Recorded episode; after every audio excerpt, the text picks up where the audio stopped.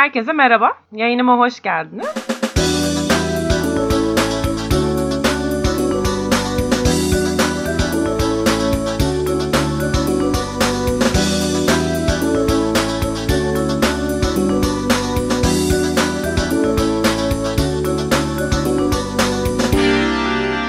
Karantinamızın bilmem kaçıncı gününden sesleniyorum size. Ben artık günleri saymayı bıraktım. Biraz daha şu şekilde ilerliyor benim için. Güneş doğdu ve güneş battı. Ağaçlardan ve çiçeklerden anladığım kadarıyla bahar geldi. Nisan ayına da yaklaşmışızdır gibi hissediyorum. Çünkü takvime de bakmıyorum. Takvim ve haftaları takip etmeyi bırakalı çok uzun zaman oldu. Bu hafta yayınımızda sizinle ilişkileri ele alacağım. İlişkilerin koronavirüs sürecinden ve karantina sürecinden nasıl etkilendiğinden bahsedeceğiz biraz. Bunları daha iyi aktarabilmek adına üç kategoriye ayırdım sizin için. Önce evli çiftlerden bahsedeceğiz. Daha sonra ilişkide olan çiftlerden bahsedeceğiz. Ve en son bekarların bu süreci nasıl atlattığından bahsediyor olacağız. Öncelikle evli çiftleri ele alalım. Gidebilecekleri hiçbir yer yok. Katılabilecekleri hiçbir toplantı yok. Bulunmaları gereken başka hiçbir organizasyon yok. Herkes evinde, sosyal izolasyonda ve evden çalışan çiftlerden bahsediyorum tabii ki de. Evlerinde bulunmak zorundalar. Yeri geliyor insan bazen kendinden bile sıkılabiliyor. O yüzden yedi yirmi dört bir kişiyle aynı noktada bulunmak, aynı sofraya oturmak ve her gün, her gece bunu zorunluluktan yapıyor olmanın psikolojisinin çok ağır olduğunu düşünüyorum. En azından çevremdeki çiftlerden böyle bir yorum aldım bununla ilgili açıkçası. Çin'de yapılan araştırmalar sonucunda zaten boşanma oranlarının çok fazla arttığı gözlemlenmiş. Bunun gideceği iki yol var bence.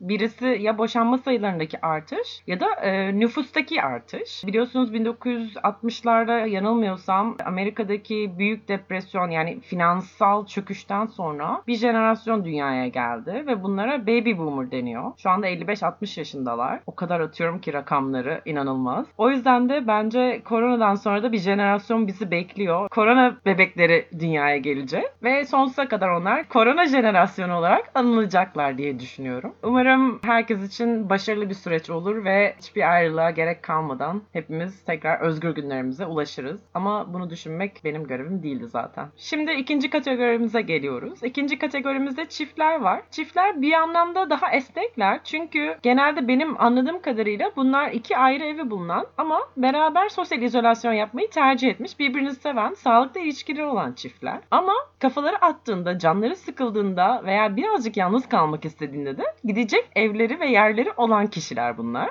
Bu anlamda kendilerini çok şanslı bir kategoride görüyorum. İlgi, alaka ve yalnız kalmak istemediklerinde gidebilecekleri bir yer var. Ama canları sıkıldığında kalkıp gidebilecekleri, saatlerce PlayStation oynayabilecekleri veya evde oturup saç bakımı yapabilecekleri kendi evlerinde olması ve onun verdiği özgürlük ve rahatlık bence ideal karantina şeklidir bana sorarsanız eğer. Ama bence burada şu da önemli. Bu çiftler birbirinden ayrılıp kendi evlerine gittiklerinde bu süreçte kimlerle görüşüyorlar? Yani ailelerine gidiyorlar mı veya arkadaşlarına veya komşularına kahve içmeye uğruyorlar mı? Her ne kadar biz üstümüze düşeni yaptığımızı düşünsek de çok fazla bu sorumluluğunun farkında olmayıp farklı davranış paternleri gösteren insanlar var. O yüzden çiftler birbirlerinden ayrıldıklarında da bence sosyal izolasyonlarını korumalılar ki başkalarıyla görüşüp tekrar erkek arkadaşının veya kız arkadaşının evine gittiğinde bu süreci daha da kötü bir hale getirmemeli. Virüsün yayılma sürecinden bahsediyorum. İlişki sürecinden bahsetmiyorum. Dediğim gibi bu bence ideal bir yapı. Bunu destekliyorum. Bence güzel. Çevremde çok fazla bekar arkadaşım olduğu için de sizin için birazcık bu süreci değerlendireceğim. Bekarlar karantinada neler yapıyor arkadaşlar? arkadaşlar. Daha doğrusu şöyle sormak istiyorum. Bekarlar karantinada ne yapmıyorlar? İndirilebilecek bütün tanışma veya dating app'lerini indirmiş durumdalar. Bütün FaceTime, farklı Zoom, Skype,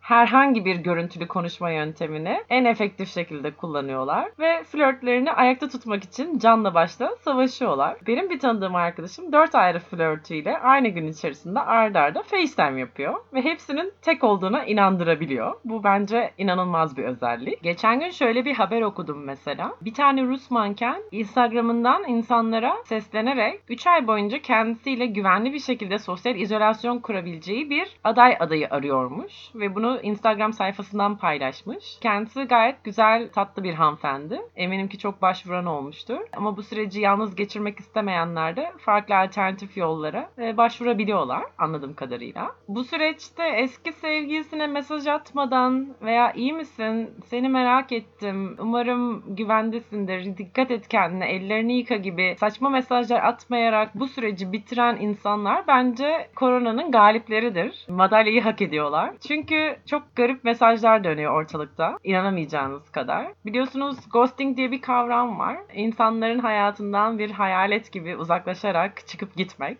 Bu ghosting'den geri dönenlere de Amerikalılar bir isim takmışlar. Zombi demişler. Yani mezara gömdüğünüz veya kalbinize gömdüğünüz bir kişinin kalkıp tekrar üç ay sonra, beş ay sonra mesaj atmalarına zombi deniyormuş. Size umarım zombiler uğramamıştır. Zombiler uğradıysa da onları tekrar gömebilirsiniz arkadaşlar. Gönül rahatlığıyla buradan size sesleniyorum. Sizi aylarca aramayan, sormayan insan zaten sizin için endişelenmiyordur. Endişeleniyor taklidi yapıyordur en fazla. Bu yüzden bunlara inanmayalım. Kendini bu karantina sürecinde polis, asker, savcı olarak tanıtıp seni seviyorum diyen kişilere lütfen itibar etmeyiniz. Bugün yine başka bir okuduğum haberde şöyle bir bilgi vardı. New York'ta yaşayan bir adam çatı katından baktığında TikTok videoları çeken bir kızı görüyor. Ve o kıza drone'la telefon numarasını yolluyor. Drone'un üstüne telefon numarasını yazıyor ve drone'u kıza gönderiyor. Kız daha sonra mesaj atıyor. Mesajlaşmaya başlıyorlar. Uzaktan uzağa ilk yemeklerini yiyorlar. Balkonları birbirlerini görüyor. Balkona bir yemek masası, bir şarap kadehi ve bir şarap koyuyor çocuk.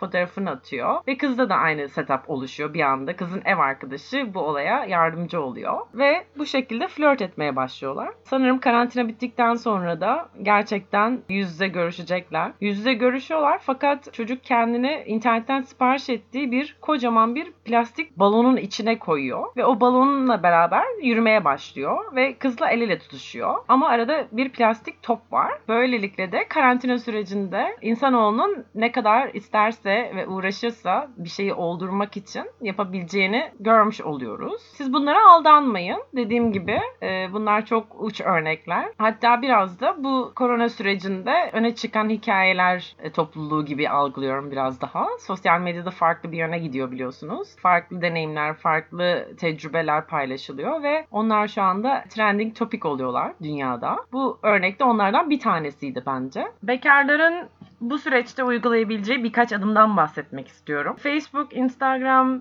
Twitter, Tinder, Bumble, Inner Circle gibi bir sürü bir sürü artık teknolojinin bize sunmuş olduğu uygulamalar var. İnsanlarla tanışabilmek, flört edebilmek, yeni insanlar tanıyabilmek adına hala ben yalnızım diyen varsa oturup birazcık hatayı kendinde arasın arkadaşlar. Çünkü gerçekten teknolojinin bütün nimetleri önümüzde ve D M'den saldırın diyorum. Tabii D M'den saldırın derken yavaş yavaş avınızı ürkütmeden usul usul yapabilirsiniz bunu. yirmi yedi hafta öncenin bir fotoğrafına gidip likelamak da anladığım kadarıyla bir trend. Sık sık karşılaşıyoruz veya yetmiş yedi hafta önceki bir fotoğrafınıza emoji koyması çok karşımıza çıkan durumlar. Sakin kalın, panik yapmayın. D M'den tatlı tatlı emojiler gönderebilirsiniz, mesaj atabilirsiniz. O anda koyduğu anlık hikayesine bir paylaşım yapabilirsiniz, cevap verebilirsiniz. Bu şekilde ilk adımı atmış oluyorsunuz zaten kapıdan içeriye. İkinci adımda da telefon numaraları exchange edilerek, birbirinizin telefon numaralarını alarak belki olayı biraz daha işin ciddi boyutu olan WhatsApp'a taşıyabilirsiniz. Çünkü WhatsApp'ta anlık cevaplar, anlık fotoğraflar, anlık paylaşımlar biraz daha birebir temas oluyor gibi hissediyorum ve düşünüyorum. WhatsApp konuşmalarını aslında sonsuza kadar sürdürebilirsiniz. Çünkü önümüzde bu korona sürecinin veya karantina sürecinin ne zaman biteceğini dair hiçbir bilgimiz yok. Ben bu dönemi çok sağlıklı buluyorum. Çünkü eğer bir kişi oturup size sürekli yazıyorsa gerçekten sizi tanımak istiyordur gibi iyi bir tarafından bakıyorum. Sıkıldığı ve bunaldığı ve kafayı dağıtmaya çalıştığı kısmından uzaklaşarak gerçekten